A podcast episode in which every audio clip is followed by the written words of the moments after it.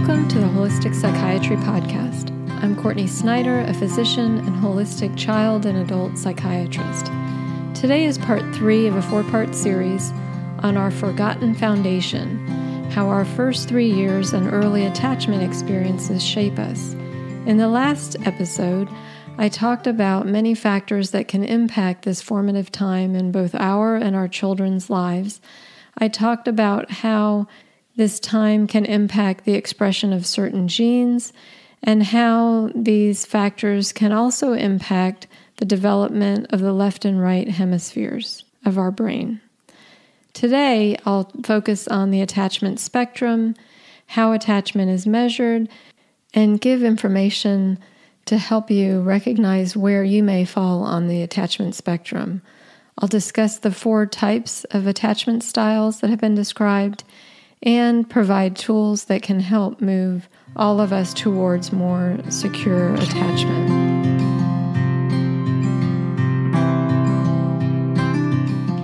So let's start with remembering that as humans, we are all ultimately here to connect. Our survival as a species depends on this. If we are lucky enough to have attachment experiences that result in our being securely attached, then we will learn to trust others, we'll feel worthy to receive, we'll feel the world is a relatively safe place, and we'll expect our lives to unfold in ways that ultimately will bring us meaning, purpose, and connection, even if there are difficulties along the way. Think of attachment as a spectrum, with secure attachment being in the middle, and avoidant and dismissive attachment being to the far left, and an anxious and preoccupied attachment being towards the right. So, again, in the middle lies the greatest ability we have to connect with others while still having autonomy and the ability to express our feelings and not be overwhelmed by them. Know too that a toddler's attachment style, which can be measured as I'll discuss, can predict their attachment style as an adult and even how they will respond to their own children's attachment needs Reversely, an adult's attachment style reflects their attachment style when they were a toddler and is a window into how able their parents were, given their own attachment and life circumstances, to meet their needs. I do believe, and I'll add this to, from my own perspective, to these comments on attachment theory I do believe that these tendencies can be exacerbated or unmasked by how inflamed or how toxic we are at the time. So it is arguable that if particular parts of our brain are well wired through a secure attachment, we may be less vulnerable to attachment related issues, such as problems relating to others or problems with emotional regulation, when we have toxicity or inflammation. It is also arguable that a secure attachment would lower our vulnerability to becoming toxic or inflamed. Still, I believe that those who have a secure attachment and enough genetic loading could have what looks like an attachment related problem. What they primarily have is a problem with toxicity or inflammation. Someone with toxicity, for example, could go from thriving in their relationships to not wanting to be with people and also losing their emotional expressiveness. Either way, the needs for healing are the same address inflammation, address toxicity, and address the neuronal pathways that may need to be brought back online.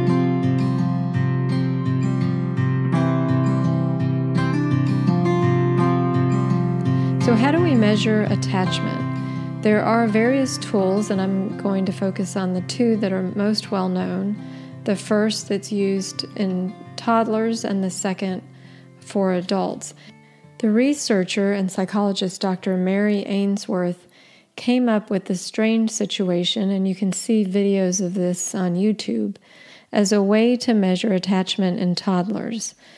The situation as it's called, is set in a room. And basically, it is an infant or toddler, rather, that's playing in the presence of their mother. A stranger enters the room and plays with the baby. The mother leaves. The mother and the child reunite, and then the stranger leaves. And then the mother leaves the child alone. The stranger returns, and the mother and child then reunite, and the stranger leaves. The child is being evaluated on how they are with the absence of the mother and the return of the mother and how they engage or not engage with the stranger. And this is based on what's appropriate for a toddler.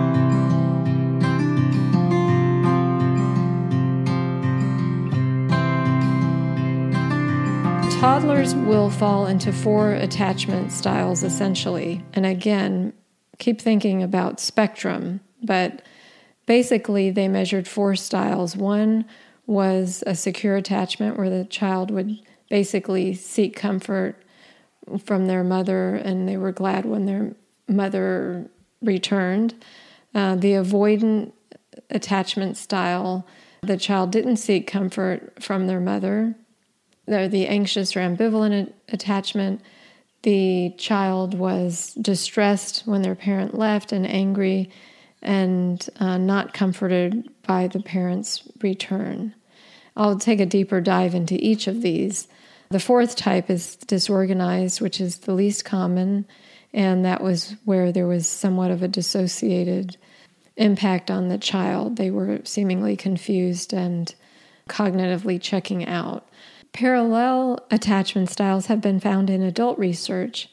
Psychologist Dr. Mary Main's adult attachment interview is one of a number of tools that have been used to measure attachment in adults. And basically, with this particular tool, the interviewer invites the adult to describe their attachment relationships and experiences of loss, rejection, and separation. So, though they may not directly remember their earliest life in the first three years, they would be talking about their attachment relationships in their childhood and even into adulthood. And what is listened for is not the events described, but in the way the events are remembered and organized. For example, someone with a secure attachment wouldn't necessarily describe their childhood and their parents as being perfect or ideal. Someone with an insecure, especially an avoidant attachment style, might. A securely attached person would be able to give more nuanced, flexible, and real descriptions that would include both positive and negative um, descriptions. And then someone who has an anxious attachment, they may become quite overwhelmed as they're describing events related to attachment. So, I'm going to talk about the four attachment styles. And for each one, I'm going to talk about what this could look like in a toddler and in an adult, uh, what the um, beliefs can be, what the relationship behaviors can look like, and provide tools that can be helpful to move someone again more towards that secure place in the middle where there's good emotional regulation, an ability to be autonomous, and an ability to have connection.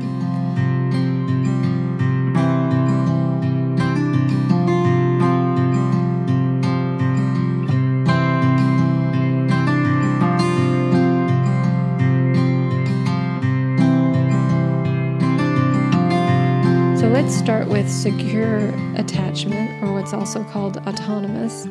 And this includes 60 to 65% of people.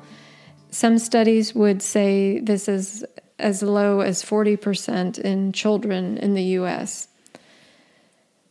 Toddlers who are described as secure would be expected to have caregivers who are quick to respond, who are sensitive and consistent, or at least consistent enough.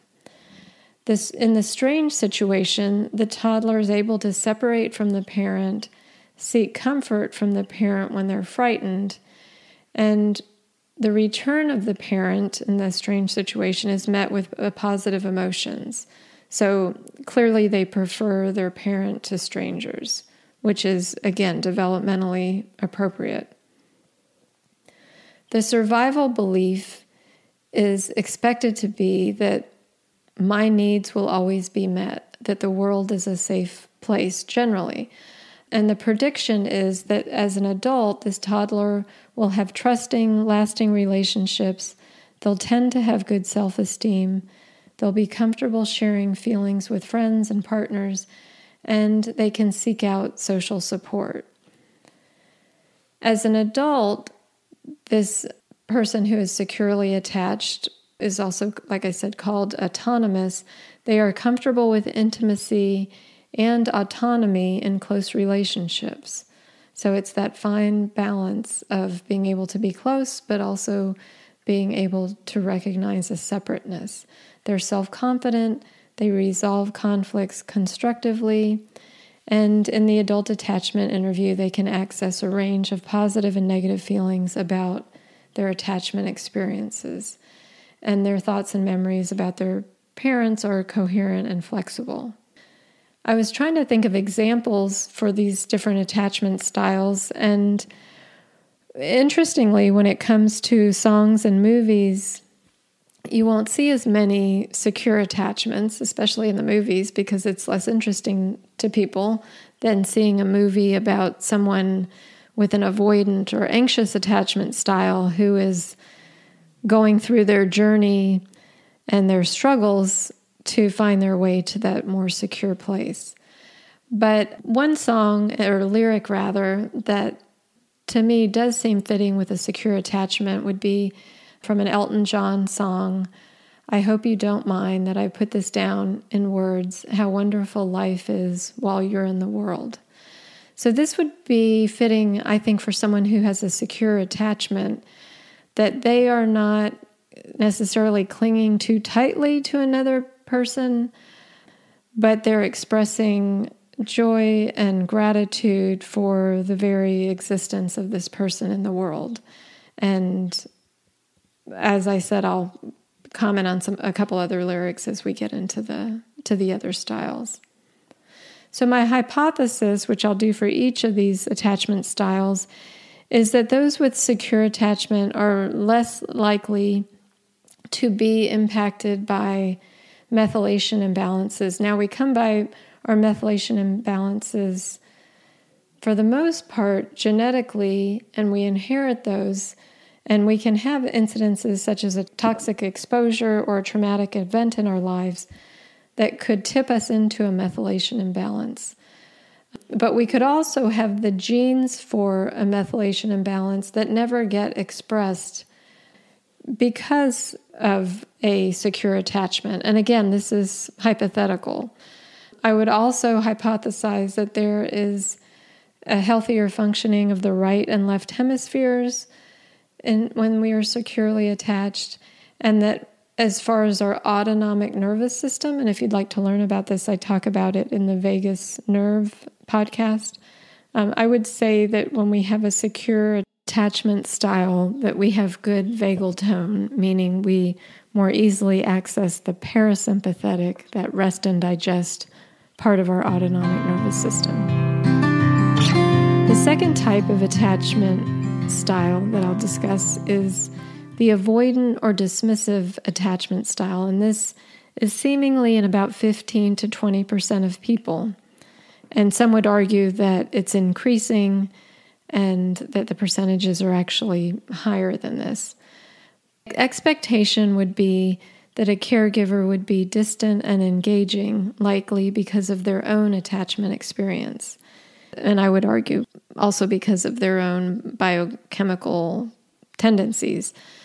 In the strange situation, the toddler would avoid the parent, not seek comfort or contact from them, and show little or no preference between the parent and the stranger.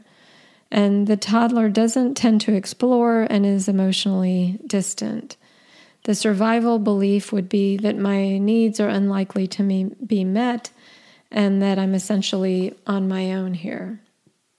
The prediction is that as an adult, they will have problems with intimacy, they will not be motivated towards social and romantic relationships, and they will be unable or unwilling to share thoughts and feelings with others.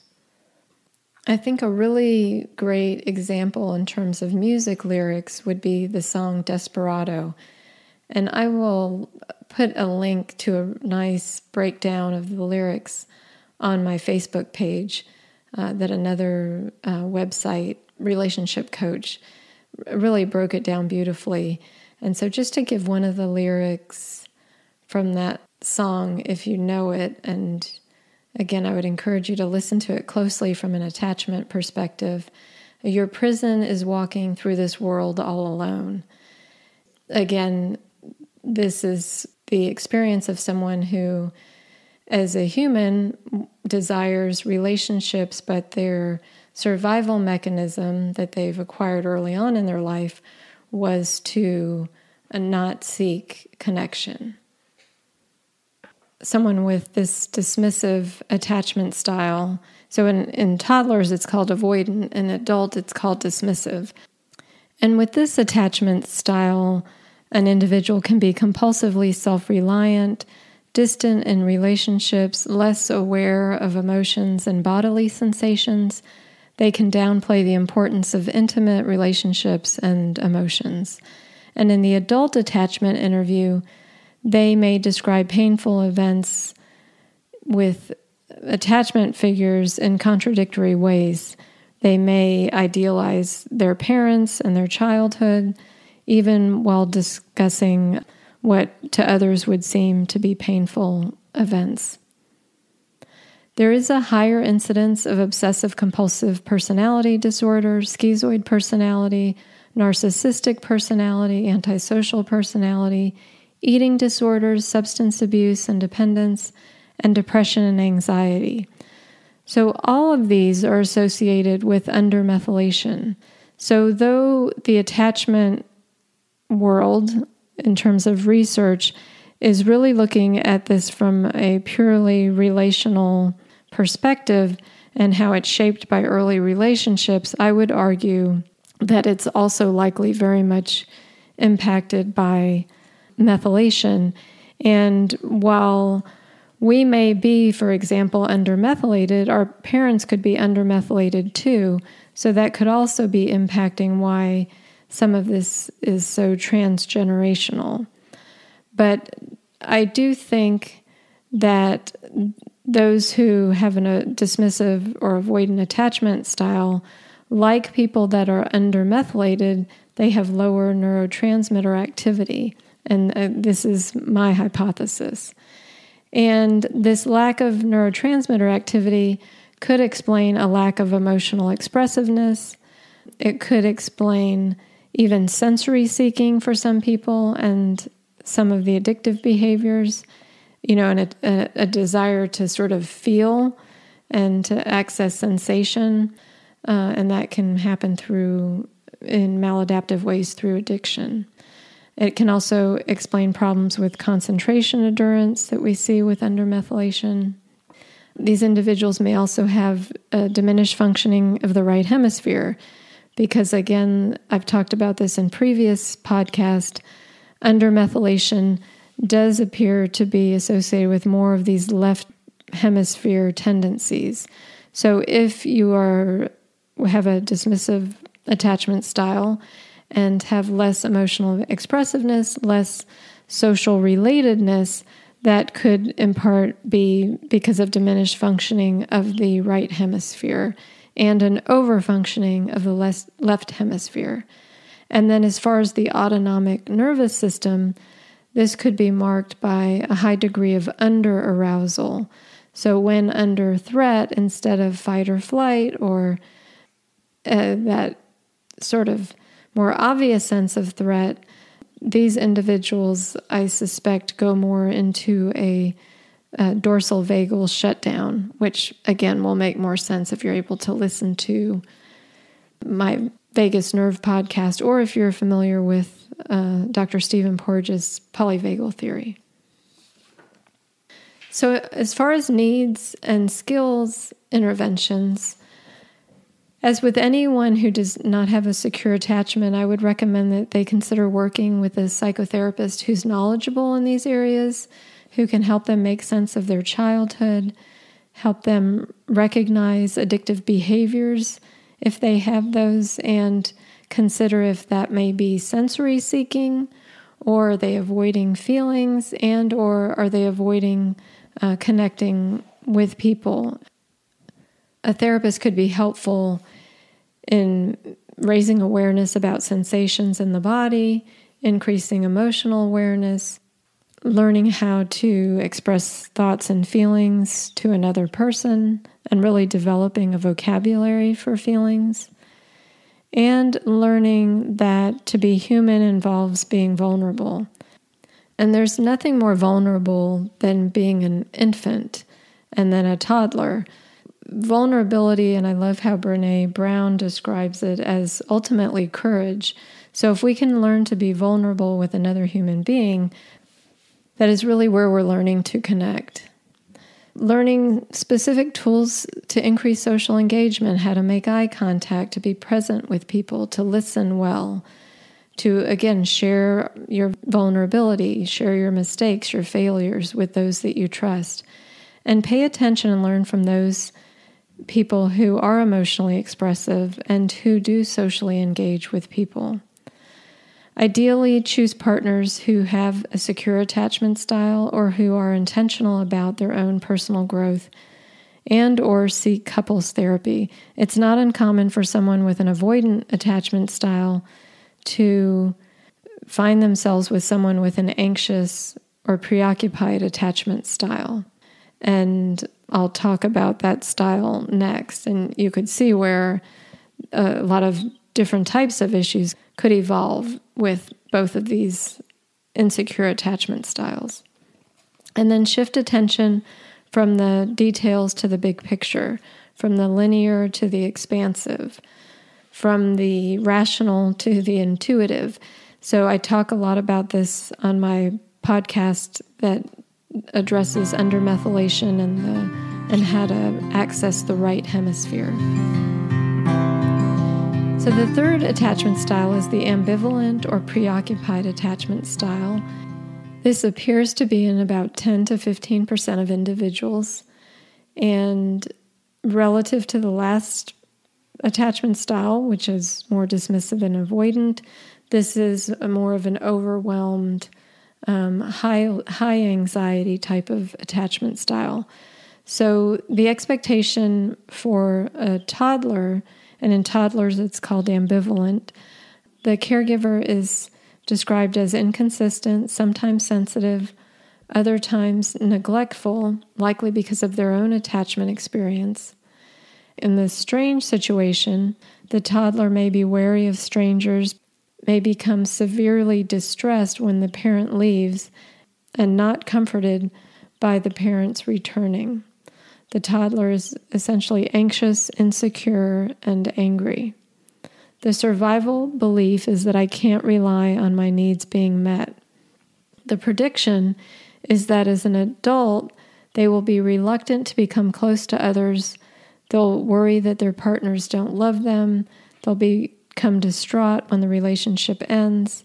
And the prediction as adults is that they will have a relative absence of structure for regulating emotions around their relationships.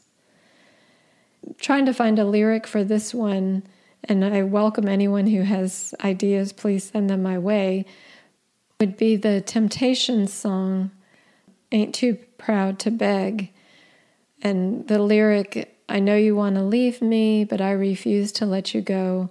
If I have to beg and plead for your sympathy, I don't mind because you mean that much to me ain't too proud to beg. The adult with a preoccupied attachment style would be described as overly invested and involved in close relationships. They're dependent on others for self worth, they're demanding, and they're, they have basically a needy approach to others. In the adult attachment interview, again, they will be overwhelmed with emotions associated with early attachment experiences. As far as associated brain related conditions, these adults will have higher incidences of histrionic and borderline personality disorders. Depression, if it is present, is marked by sadness, as opposed to apathy, which could be more the mark of an avoidant or dismissive type of attachment style. And anxiety, if present, is quite obvious, whereas anxiety with an avoidant or dismissive type of attachment style is less obvious. And so this could be more of a high high anxiety or panic. And if substance abuse or addiction is present, this is an attempt to dampen emotional states as opposed to sensory seeking, which I described with the avoidant style. So, my hypothesis for this attachment style, if we look at how does this intersect with neurophysiology and biochemistry, I would say that these individuals have higher neurotransmitter activity, and this could be related to mast cell activation, or it could be even related to overmethylation. And it may even be related to particular genetic vulnerabilities that impact the breakdown of certain neurotransmitters. This high neurotransmitter state could explain um, problems regulating emotions and the amplification of anxiety in social relationships. I would also hypothesize that these individuals have less left hemispheric functioning relative to the right. Their right hemispheres may be overfunctioning and they have less ability to regulate and organize and think linearly, um, certainly relative to those with uh, avoidant or dismissive attachment. As far as the autonomic nervous system, they may have high sympathetic activity, meaning they're much more likely to go into or be in a state of fight or flight. And this has been shown in uh, measures of those with uh, borderline personality disorder. So the needs here are different as opposed to sort of growing expressiveness and um, and connection. The need here is to build structure and to build routine and to lower reactivity and to ultimately also build autonomy. So, working again with a therapist could help someone make sense of their childhood, build structure into their life, to develop routine so that their emotions don't derail their day or their week or their life. Uh, it can help them increase uh, body awareness and how certain thoughts may lead them to emotional overwhelm. It could help with lowering reactivity. It could also help with shifts in attention. In this case, when experiencing fear of rejection or abandonment, one might need to consider alternate narratives. Instead of thinking that someone is abandoning them as an adult, it may be that someone just hasn't called yet because they have something else going on that has nothing to do with that person. Um, they also may need to learn how to set appropriate boundaries. And like anything, this can take practice and it can often need to start with one's immediate family before they're able to apply it to other relationships. And ideally, in choosing partners, again, choosing a partner who has a secure attachment or someone who's intentionally working on their own personal growth or even seeking couples therapy. I do go into more tools and interventions for each of these insecure attachment styles on my website. If you go to the blog page, it's the last blog that is about attachment. The last attachment style that is um, less common, but the disorganized or unresolved attachment style, which is felt to be in 10 to 15% of individuals. And this is an attachment style that does not fit completely into the avoidant or anxious and could likely fall on either end of the spectrum, but it's marked by confusion and dissociation, seemingly secondary to trauma. The expectation is that the caregiver would be extreme, erratic, perhaps frightening, they may alternate between being passive or intrusive. In this strange situation, the toddler may appear depressed, angry, um, completely passive or non responsive. And again, their behaviors are not easily classified in any of the three previous styles that I've described. As an adult, it is expected that they would have unresolved mourning or trauma related to early life events. They may be very dependent on others, but avoid intimacy due to fear of rejection. They may have low self esteem, have high attachment anxiety, and have cognitive and emotional disorientation, confusion, or even dissociation. My thoughts on this, again, and how it intersects with some of our biochemistry and neurophysiology, is that there's faulty neuronal communication between the left and right hemispheres from inconsistent, confusing, and traumatizing experiences. The needs will overlap with the previously mentioned insecure attachment styles, but also need to involve more specific interventions to address trauma. And so, specific trauma therapies could include EMDR or others that allow one to become grounded in the moment and in their body as they're processing some of the events in their lives. And again, I have more information on my website. Wherever we fall on the attachment spectrum, know that our ability to tolerate or learn to tolerate vulnerability is really the key to the kingdom, as they say. So, using our precious energy to be avoiding all mistakes, to try to be perfect, to avoid failure, or to try to control the outcome of situations is the opposite of getting comfortable with vulnerability.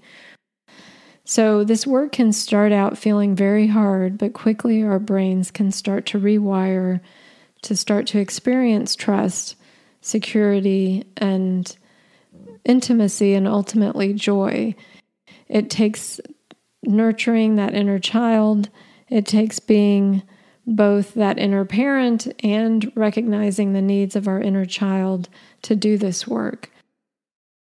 I'd like to end with a quote from a book I'm reading and would highly recommend by Brene Brown Atlas of the Heart Mapping Meaningful Connection and the Language of Human Experience.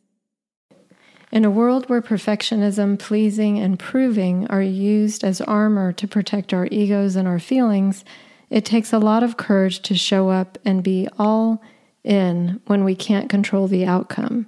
It also takes discipline and self awareness to understand what to share and with whom. Vulnerability is not oversharing, it's sharing with people who have earned the right to hear our stories and our experiences. Vulnerability is not weakness, it is our greatest measure of courage. In the next podcast, I'll talk about how attachment disruption presents itself in children, what symptoms look like in children, and how we can strengthen the foundation for our children, even if they're adult children. So please feel free to send me any comments or questions on my website or on Facebook, where I'll be posting related articles, quotes uh, to this topic.